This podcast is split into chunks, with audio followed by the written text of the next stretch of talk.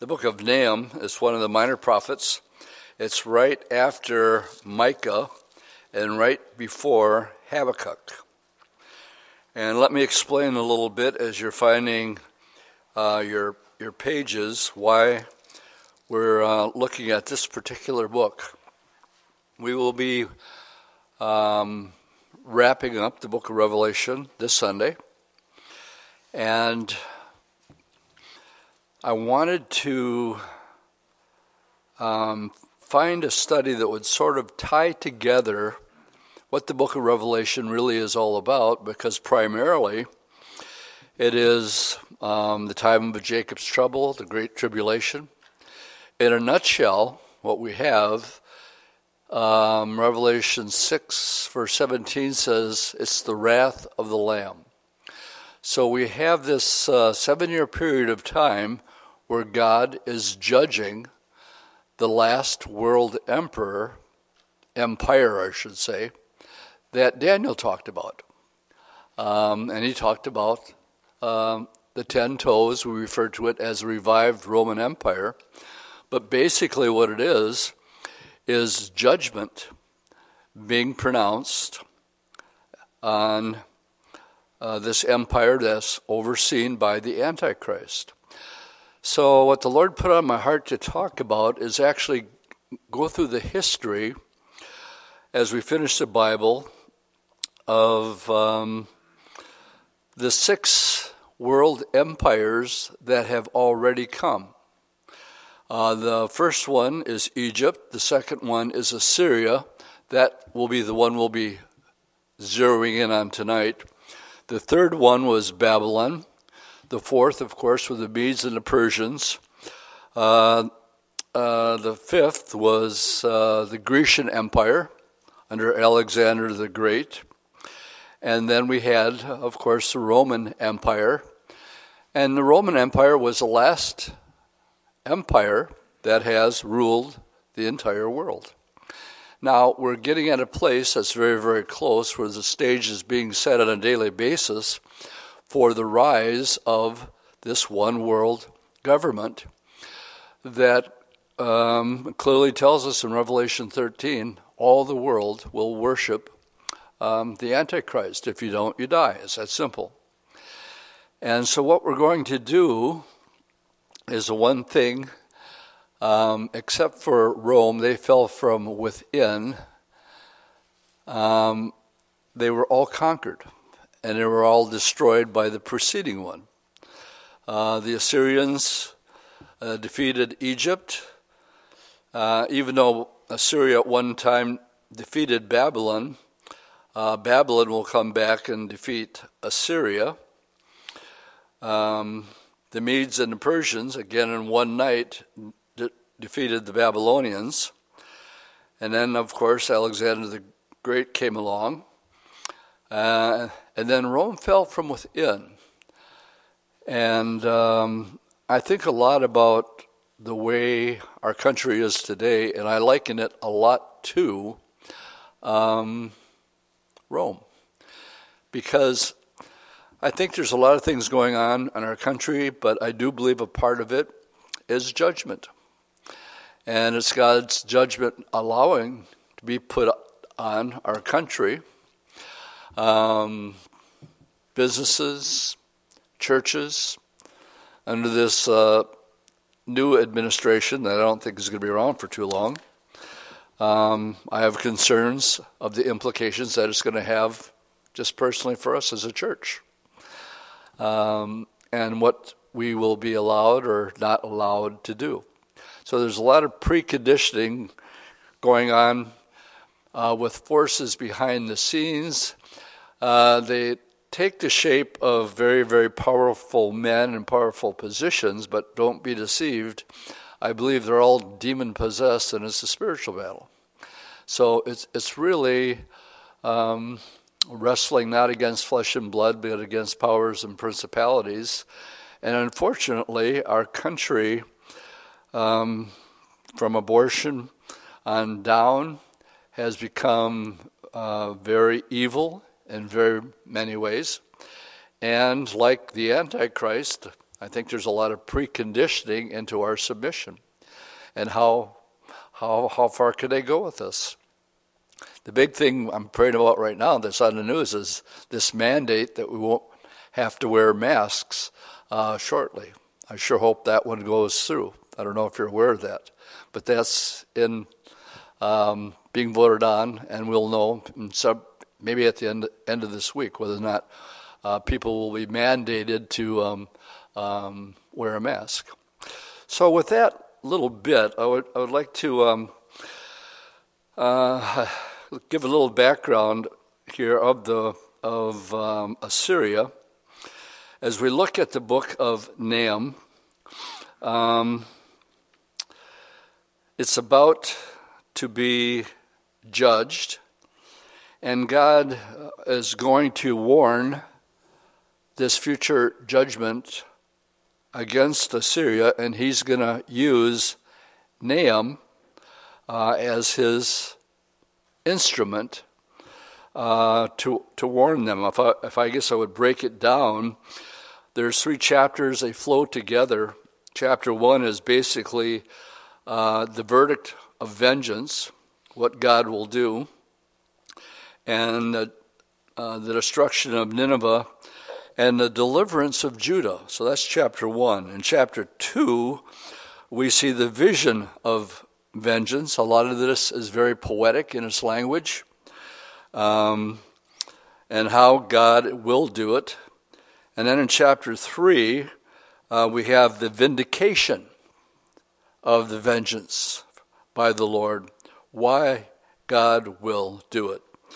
Uh, in Judah, it's against Nineveh, the capital of Assyria. The year is about 660 BC. Now, when we go to Israel and we go to the northern part by the Sea of Galilee, there, of course, the main city is Capernaum. And when you're walking into Capernaum, it has a title underneath it. It says Capernaum, which means the city of Nahum. And uh, so now you know where Capernaum comes from. It's the city of Nahum. And this is the same the capital of Assyria is Nineveh. And so we find that God told Jonah to go and preach to the people of Nineveh. And um, Jonah says, absolutely not. And he got on a ship and he headed off to Tarshish. And uh, you guys know the story. There was a great storm, and um, the guys on the ship figured out that it was God's judgment, so they went around asking, uh, All right, who did this against the Lord and what's going on? And Jonah said, I guess it's my fault. I'm, who are you? Well, I'm Jonah. What are you doing? Well, I'm running away from God. You're running away from God. Just let that one sink in. So the Lord persuades him by the guys throwing him off the ship. He's swallowed by a great, doesn't say a whale, but a great fish. And he was three days and three nights in the belly of this fish. And after he couldn't take it any longer, he cried out to the Lord and says, I give up. Nineveh, here I come. And he was belched out, literally, on the shores.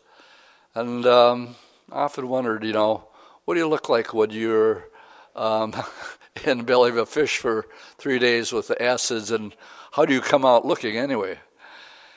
Anyway, he makes his way to Nineveh. He hates the Ninevites, and there was good reason for the hatred. There has never been an empire as cruel in how they treated their enemies, especially defeating them people would take their own lives rather than be taken captive by an Assyrian because they were so cruel and so brutal. This is the reason Jonah said, No way will I preach to them. Well, he did preach to them after the Lord's persuasion. And for 40 days and 40 nights, he walked around the city. I'll tell you a little bit about the city. Um, they all repented. every single one of them. From the king right on down. The greatest revival, 100% success rate.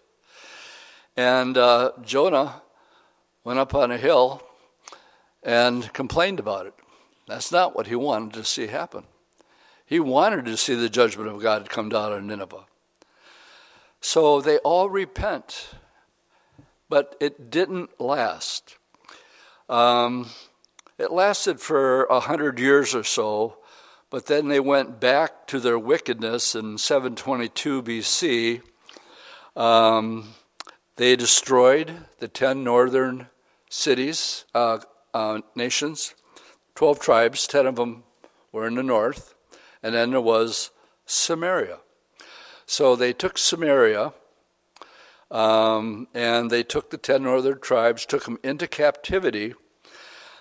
Um, when they took uh, Samaria, they intermarried with Jewish women, and they also intermarried with Jewish women who were part of the ten tribes.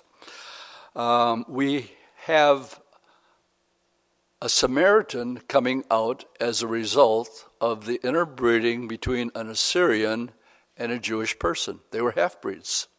That's why in John 4, the woman at the well, who was a Samaritan, Jesus talks to her and says, What are you doing talking to me? You're a Jew, I'm a Samaritan. We don't have anything to do with each other. But the Lord drew her out and got her to talk, and, and uh, eventually she came up with, with what was deep down inside of her. She had questions. And John 4 is a classic on how to witness to people. He drew these things out of her by talking to her. And her big question was where do we worship? Where do we worship God? Um, the Samaritans said that Noah's Ark came to rest on Mount Gerizim in um, Samaria. Abraham offered Isaac on Mount Gerizim, and they had completely twisted the scriptures all around. Everything happened there. So her question was, where do we worship? Do we worship on Mount Gerizim? You Jews say uh, it's Jerusalem. Which is it? And the Lord said, Neither. Neither? What do you mean, neither? He says, The Father is looking for those who will worship Him in spirit and in truth. And the point is, it's not a place, it's not a building, but it's um, honestly from here in the, in the worship tonight, from our hearts, communicating in the Spirit our affection for God's grace on our life. So it's not a place, but it's an individual relationship between you and Him. Well, she gets saved, goes back to um, town, tells all the people. A lot of people came out and listened to the Lord Himself, and they got saved too. So that's where the Samaritans come from. By the way, every time Jesus talks about a Samaritan in the New Testament, it's always in the positive. The Good Samaritan, uh, the woman at the well. Nineveh became the mightiest city on the earth. The walls of the city were 100 feet high. It had towers that went up to 400 feet tall. They had a water moat around it 150 feet wide and 60 feet deep. They thought nothing, just like Babylon, would ever be able to destroy um, uh, Nineveh. It was that much of a fortress of a city.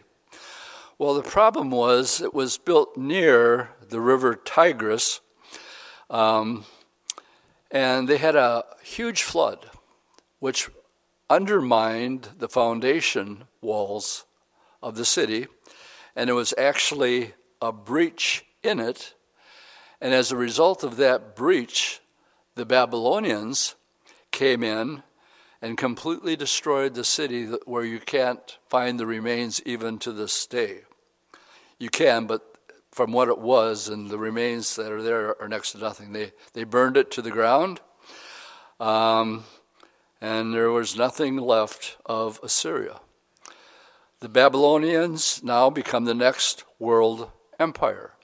So when we read the book of Daniel, he doesn't start with Egypt, and he doesn't talk about Assyria. He's talking about Babylon, because Babylon is now the country that defeated the Assyrians because of this breach in the wall. Everybody with me so far?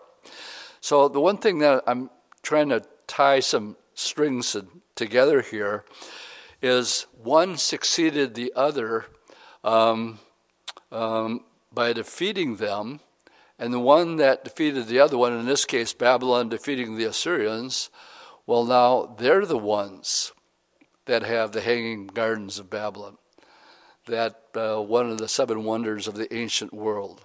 They were the ones that had the, the 300 foot uh, walls so you could drive chariots around around it. The river Euphrates ran right through the middle of it. And they thought they could never be destroyed.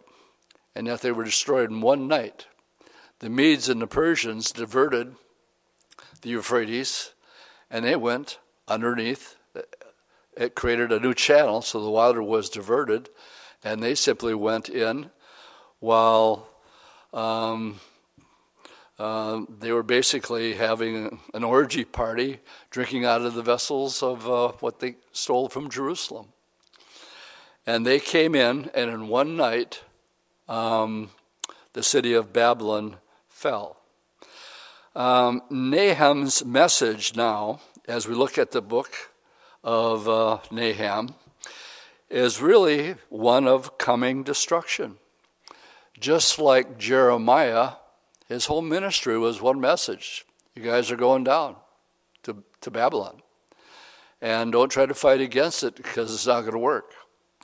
So the idea here is um, Nahum, his message is uh, a destruction that uh, they are going to be destroyed. So let's look at uh, chapter 1 of the book of Nahum. It won't take us too long to get through it. Again, a lot, a lot of this is flowery, um, poetic speech, but it, it's really a message of um, uh, coming judgment. Chapter 1, um, God's vengeance in judgment. Let's just read the first two verses. The burden against Nineveh, the book of the vision of Nahum, the Elkoshite. And this is, uh, again, when you trace it down, this is actually comes into Capernaum. God is jealous, and the Lord avenges. The Lord avenges and is furious. The Lord will take vengeance on his adversaries, and he reserves wrath for his enemies. Well, that's what the book of Revelation primarily is about God's wrath being poured out. And what we're reading in the first couple verses here is God's wrath is going to be um, poured out. Um, eventually, there's going to arise a king named Sennacherib, and this is now during Hezekiah's time, and the prophet then would have been Isaiah. And Sennacherib and the Assyrians, after capturing the ten northern tribes, are now coming after Jerusalem. And Isaiah is trying to tell Hezekiah, chill, don't worry about it. Nothing's going to happen. And Hezekiah is looking out over, and there's 185,000 Assyrians. And Isaiah says, Now, not one arrow is going to come over the building. Don't worry about it. And when it says that he is able to take vengeance and um, on his on his enemies, one angel in one night took out 185,000 Assyrians. That was the downfall of how eventually Assyria fell. Sennacherib went back to Assyria, but his two sons killed him. And then you have this uh, um, steady downward spiral of the nation. All right, verses 3 through 8 is God's power in judgment. But first, he's reluctant to do so. He doesn't want to. Because it says here, the Lord is slow to anger and great in power. He's not willing that any should perish, That's why he sent Jonah there in the first place. They were the worst. They repented, but then they backslid, went back to their old ways. Slow to anger and great in power, and will not at all acquit the wicked. The Lord has his ways in the whirlwind and in the storm, and the clouds are the dust of his feet. He rebukes the sea and makes it dry. He dries up all the rivers. Bashan, Carmel wither. The flowers of Lebanon wilts. The mountains quake before him. The hills melt, melt and the earth, the heavens, at his presence. Yes, the world and all who dwell in it. Well, it's just describing um, how powerful, omnipotent is, is the word. He's beyond power, he's limitless in his power. Who can stand before his indignation? Indignation, two, two things that can be a, a sort of uh, part of his personality is indignation, but it's also a term used for, for um, the Great Tribulation period. Who can endure the fierceness of his anger? His fury is poured out like fire, and the rocks are thrown down by him. The Lord is good, a stronghold in a day of trouble, and he knows those who trust in him. But with an overflowing flood, he will make an utter end of its place, and darkness will pursue his enemies. I think this is a reference of um, Nahum um, actually foretelling what's going to happen uh, with an overflowing flood. That's really what breached the walls of Nineveh. In verses uh, 9 through 15, we have the destruction of Nineveh and now the deliverance of Judah. And let me, well, let's just read through 11 and I'll come back and talk about Sennacherib again. What do you what do you conspire against the Lord? He will make an utter end of it. Affliction will not rise up a second time. For while tangled like thorns and while drunken like drunkards, they shall be devoured like stubble, fully dried. For you come forth one who plots evil against the Lord, a wicked counselor. This could be a reference to Sennacherib when they came against uh, Jerusalem. Uh, 12 through, well, let's read uh, 9 through uh, 15 here. Though they are safe and likewise many, yet in this manner they will be cut down when he passes through. Though I have afflicted you, I will afflict you no more. For now I will break off his yoke from you and burst your bonds apart. Now he's speaking words of encouragement. He's going to destroy Israel's enemy, and he's going to take the yoke that has uh, been a burden to the southern two tribes, and he's going to uh, free them from the tyranny of Assyria. The Lord has given a command concerning you. Uh, you shall your name shall be per- perpetuated no longer, perpetrated no longer, out of the house of your gods. I will cut off the carved images and the molten images. I will dig your grave, for you are vile. Behold the mountains, the feet of him who brings good tidings, who proclaims peace. O Judah, keep your appointed feasts, perform your vows, for the wicked one shall no more pass through you, he is utterly cut off. So, what we have in being referred to here is I'm going to destroy your enemy. And I want you to go back and, and keep your appointed feasts. I want you to not be afraid of uh, Assyria any longer. Brings us to chapter 2. 1 and 2 is uh, the call to battle. He who scatters has come up from before your face. Man the fort, watch the road, strengthen your flanks, fortify your power mightily. For the Lord will restore the excellency of Jacob. like the excellence of Israel. For the emptiers have emptied them out and ruined their vine branches. So basically, we have a call to arms here. And um, in verses 3 through 13, this is a short chapter here, um, we have literally the destruction now of Nineveh. The shields of his mighty men are made red. The valiant men are in scarlet.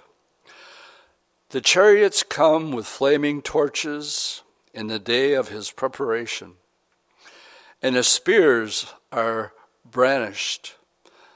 The chariots rage in the street. The, the, the jolts one another in the broad roads. Uh, they seem like torches, they run like lightning. He remembers his worthies, they stumble in their walk, they make haste to her walls, and the defense is prepared. The gates of the rivers are opened, and the place is dissolved. Again, this could be in reference to uh, the flooding of the Tigris. Uh, it is decreed she shall be led away captive, she shall be brought up, and her maidservant shall lead her as with the voice of doves beating their breast. And though Nineveh of old was like a pool of water, now they flee away. Halt, halt, they cry, but no one turns back. So they're in flight now. Um, uh, from the Babylonians.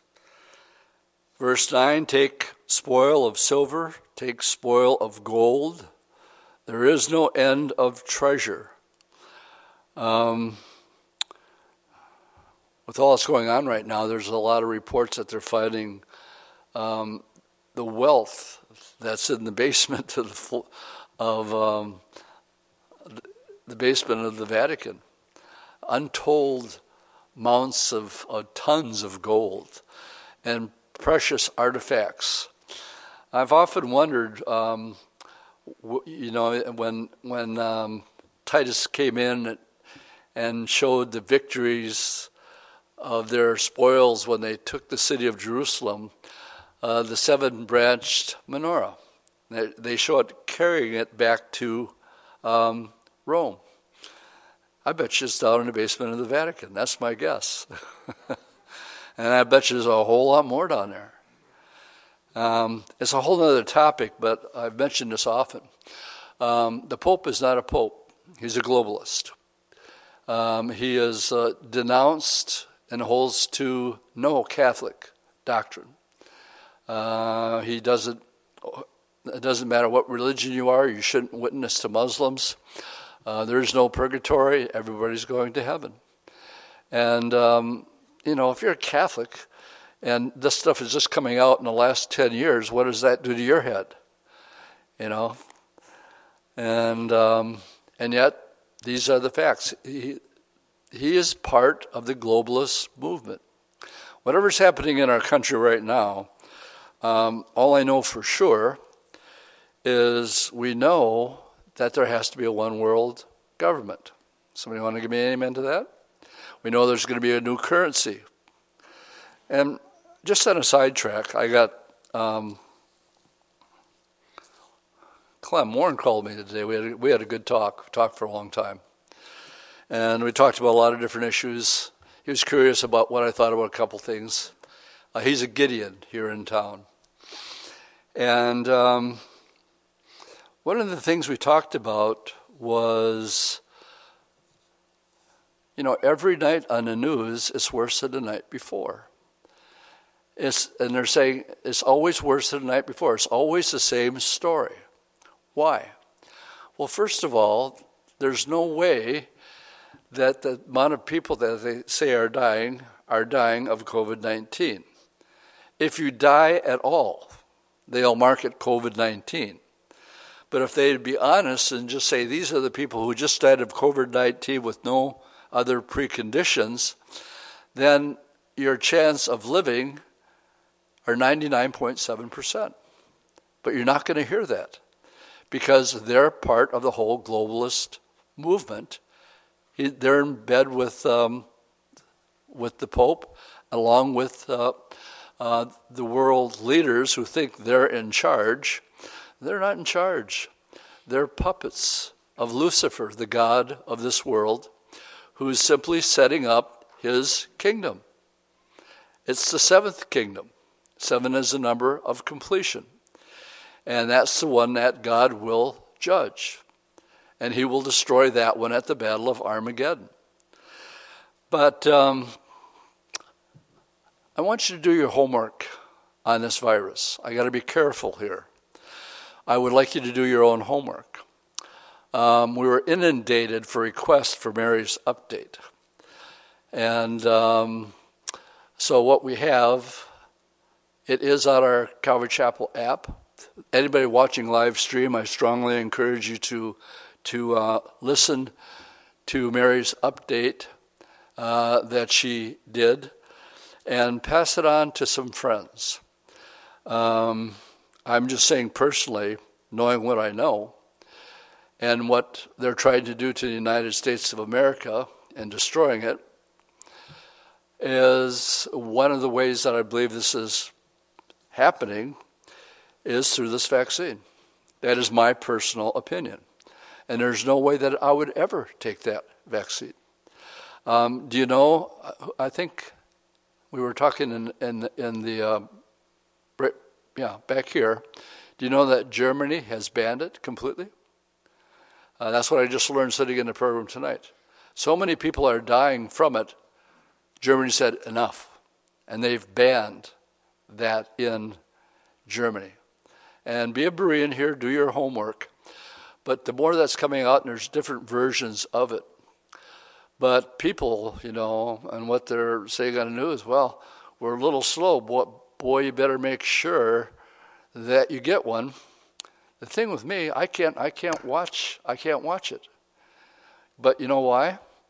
Because ever since I was 12 years old, if I saw a needle, I passed out. I, all I had to do was see a needle and I would pass out. I remember mom pulling me aside and said, Dwight, you're the oldest. You got to be brave. We have to go in and we got to get whatever shot we're supposed to get. And I said, okay, mom, i am going to be brave and I won't, I won't do anything. So I was the first one to sit on the table. And, um, and the guy took the needle out, face down, face plant, passed right out. My, my brothers and sisters ran out of the doctor's office. so, uh, anyway, how do I get sidetracked on that? Be wise and um, do your homework. And uh, Mary put a lot of research, a lot of good research in it, and um, and you can make up your own mind. We left off in chapter uh, 2 with the destruction. Though Nineveh was old like a pool of water, now they shall flee away. Halt, halt. Yep, there we were. They cried. But no one turns back. They take spoil of silver, they take spoil of gold. That's why I got off track, all the gold in the Vatican. Uh, there's no end of treasure or wealth of every desirable prize. She is empty, desolate, and waste. Uh, the hearts melt and the knees shake. Uh, much pain is in every side, and all their faces are drained of color. In other words, they're running for their life and they're scared to death. And this is a picture of that flight. Where the dwelling of the lions and a feeding place of the young lions, where the lions walked, the lioness and lion's cub, and no one made them afraid. The lion torn pieces enough for his cubs, killed for his lionesses, filled his caves with prey, and his dens with flesh. And then the Lord said, with all this poetic language of them fleeing, um, the Lord says, Behold, I am against you. To me, those have to be some of the scariest words in the Bible. Ezekiel 38 to Gog and Magog, behold, I'm against you, Rosh. Behold, I am against you, says the Lord of hosts. I'm going to burn your chariots in smoke, and the sword shall devour your young lions. I will cut off your prey from the earth, and the voice of your messengers shall be heard no more. The last chapter is um, Nineveh's great ungodliness. Now remember, this is a city that Jonah preached to, and everybody repented. 100 years later, they're back to their old ways uh, their great ungodliness. And again, um, one of the ways they would take their captives into captivity is they'd take a hook and put it through the nose and then drag them. And that's um, just part of their cruelty that, that they had. Now, the Lord says about their ungodliness in chapter 3, the last chapter of Nahum Woe to the bloody city! It is all full of lies and robbery. Its victims never depart. The noise of a whip, the noise of rattling wheels, of galloping horses, of clattering chariots, horsemen charge with bright swords and glittering spears. There's a multitude of slain, a great number of bodies countless corpses. They stumble over the corpses. And um, I was looking at some pictures of um, uh, chariots actually just going over children um, in, in one of my uh, commentaries. And um, because of the multitudes of um, harlots, of the seductive harlot, the mistress of sorcerers, who sells nations through her harlotries and families through her sorceries. So, demonic to the core and uh, manifesting itself in its cruelty and its hatred. Behold, I am against you, says the Lord of hosts. I'm going to lift up your skirts over your face.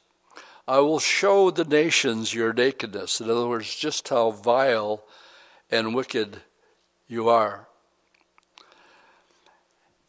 And the kingdom's your shame.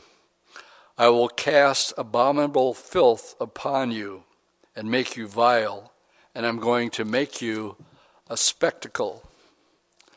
And it shall come to pass that all who look at, upon you will flee from you and say, Nineveh is laid waste who will bemourn her? Where shall I seek comfort for you? She's so utterly destroyed by the Babylonians that um, there's simply none left. Now, this last part um, from verses 8 through 14, 15, is a comparison uh, of Nineveh to No Amon. Now, No is a city of Thebes, um, the capital of the in Upper Egypt. So he, there, he's making a comparison to them. Again, remember, Egypt was the first ruling empire um, that was situated by the river. Of course, that would be the Nile. They had waters around her, whose rampart was like the sea whose wall was like the sea. Ethiopia and Egypt were her strength, and these would be again around um, uh, Thebes. And it was boundless. Put and Lubim were your helpers. Yet she was carried away. She went into captivity. Her young children also were dashed to pieces. At the head of every street, they cast lots for honorable men, and all her great men were bound in chains. So also will be drunk, you will be hidden, you also shall seek refuge from the enemy. So there's a comparison going on here. Egypt did fall. Who'd they fall to? The Assyrians. And he's basically saying, You think you're any better than them? Nope. You're going down just like them, is the idea. That's what's being said here. And then it talks about the weakness in its administration in verses um, uh, 12 through 15. All your strongholds are fig trees with ripened figs. If they are shaken, they fall into the mouth of the eater. Surely your people in your midst are women. The gates of your land are wide open for your enemies. Fire shall devour the bars, bars of your gates. Draw your water from the siege, fortify your strongholds, go into the clay and tread the mortar, make strong the brick uh, uh, kind. Yeah, it's what you make bricks out of. make strong.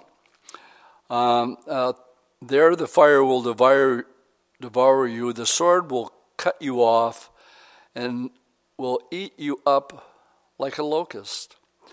Make yourself many like the locust. Make yourself many like the swarming locust. So the weakness now, especially after Sennacherib has been killed, um, their power structure uh, comes to an end at that time, and it ends with the weakness after Sennacherib and her final demise. So 16 through the end, um, the weakness of Assyria's leadership. You have multiplied your merchants more than the stars of heaven, and the locust plunders and flies away.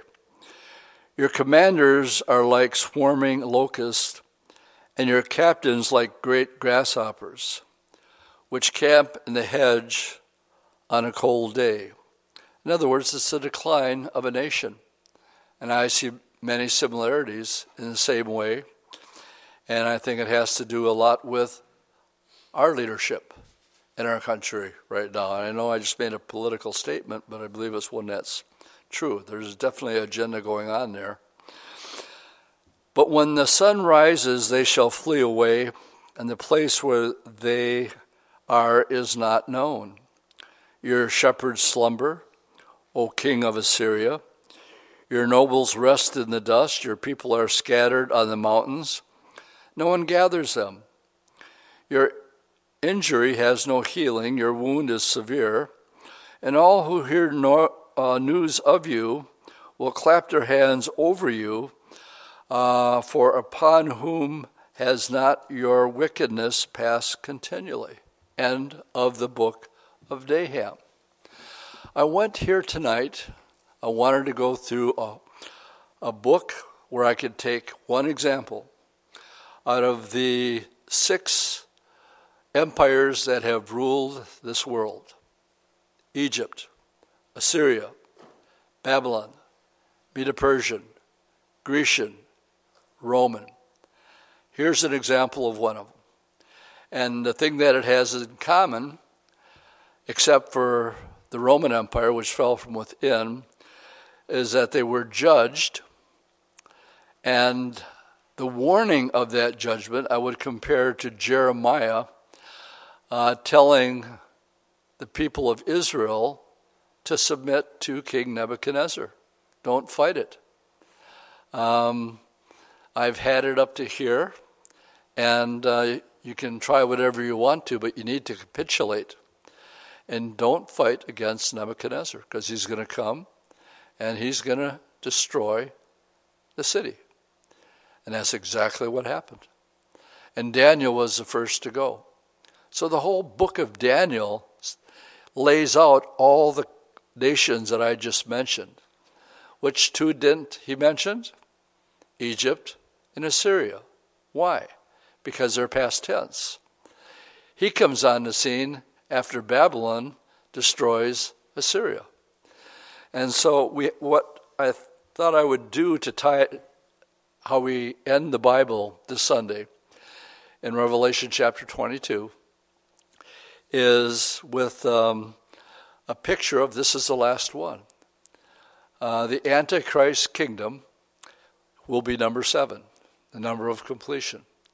So there has been seven, as we kind of do a general overview of the whole Bible, what I'm zeroing in on tonight are just the empires that have come and that have gone. But I don't want to leave you on that note. Um, what is going to happen after the Great Tribulation is the Lord is going to establish his kingdom. Number eight. That one's going to last for a thousand years. And that one's going to be ruled with a rod of iron. And it'll be a time of uh, the curse being removed, longevity of life being restored, a place where they'll come up and worship the Lord on a regular basis from year to year. And um, at the end of that period of 1,000 years, what happens is, we had this last Sunday, it says, Then I will create a new heaven and a new earth. For the first heaven and the first earth has passed away. And that's how the Bible concludes with this glorious call. When we get to the last couple verses, it says this Even so, come, Lord Jesus. The Spirit and the bride say, Come. And the more I'm in this world, we said it perfectly, and they closed this, uh, this, the study perfectly, is this world is not my home. I'm just passing through. And we're not to be focused on this world. Um, Paul told Timothy, Timothy, you're a soldier for the Lord. Touch this world ever so lightly. And as we conclude our Wednesday night Bible study tonight, might I give you the same encouragement? Know that you're just passing through, that um, um, it's not going to get better.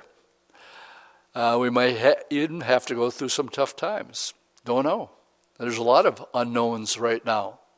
But this is what I do know I know that the Lord, I know it's late, and I know He has a plan. I know we're not to be ignorant of the times and the seasons. And it looks to me like the Lord could be coming pretty soon. And when that happens, then they enter into that seven year period of time. And after that, the Battle of Armageddon, and that will be the last of the seven world empires that have ruled this world. The first one was Egypt. And we've gone through all of them. And we can see over the horizon, so to speak, that um, um, after the, the Great Tribulation, the Lord is going to set up His kingdom. You have a part in that. You are going to rule and reign with Jesus Christ for 1,000 years. Now, how's that for putting a little hope in your heart? Faith, hope, and love, those three. And faith we have is that this isn't how it ends, not for the believer. It's called the blessed hope.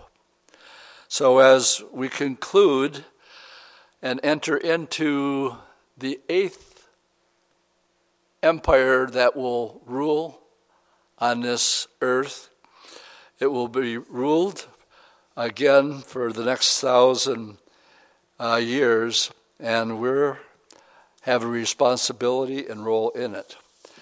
The admonition that the Lord gives us is don't give up. He got, his wordage for that is be an overcomer. Well, what's an overcomer? An overcomer is somebody who doesn't give up. He says, It's too dark. I'm giving up and all this stuff and just go do my own thing.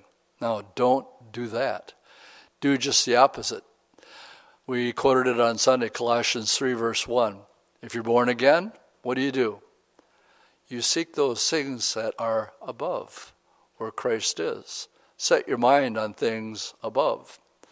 I get up in the morning and I'm starting to think about the day, and it's not till I get downstairs and have my coffee and and open my wisdom for today that things start to come into perspective.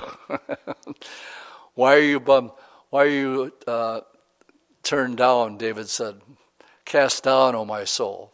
I get out of bed in the morning, my soul's cast down, and I'm just putting my bedroom slippers on, going downstairs. Oh, yeah, it's not about here. We're just passing through. We're just strangers. And we can't lose that perspective. Good place to end? Let's stand and we'll close in prayer. Lord, we see that you picked and chose the prophet Nahum to sort of put into focus one of the world ruling empires, the Assyrian Empire, and its greatness. But it fell. And it fell to the Babylonians that fell, and they fell to the Medo Persians, and the Medo Persians fell to Alexander the, the Great. And so on it has been. And now, Lord, we're living in the, the times where we see the formation of another globalist um, world government on the horizon. And it makes sense to us because we know what your word has to say about it. So, Lord, may we heed your word, which says, um, Where your heart is, that's where your treasure will be also. And Lord, please make um, our treasure that personal relationship with you. And as it says in Revelation, uh, even so, come, Lord Jesus. In your name I pray, and all God's people said.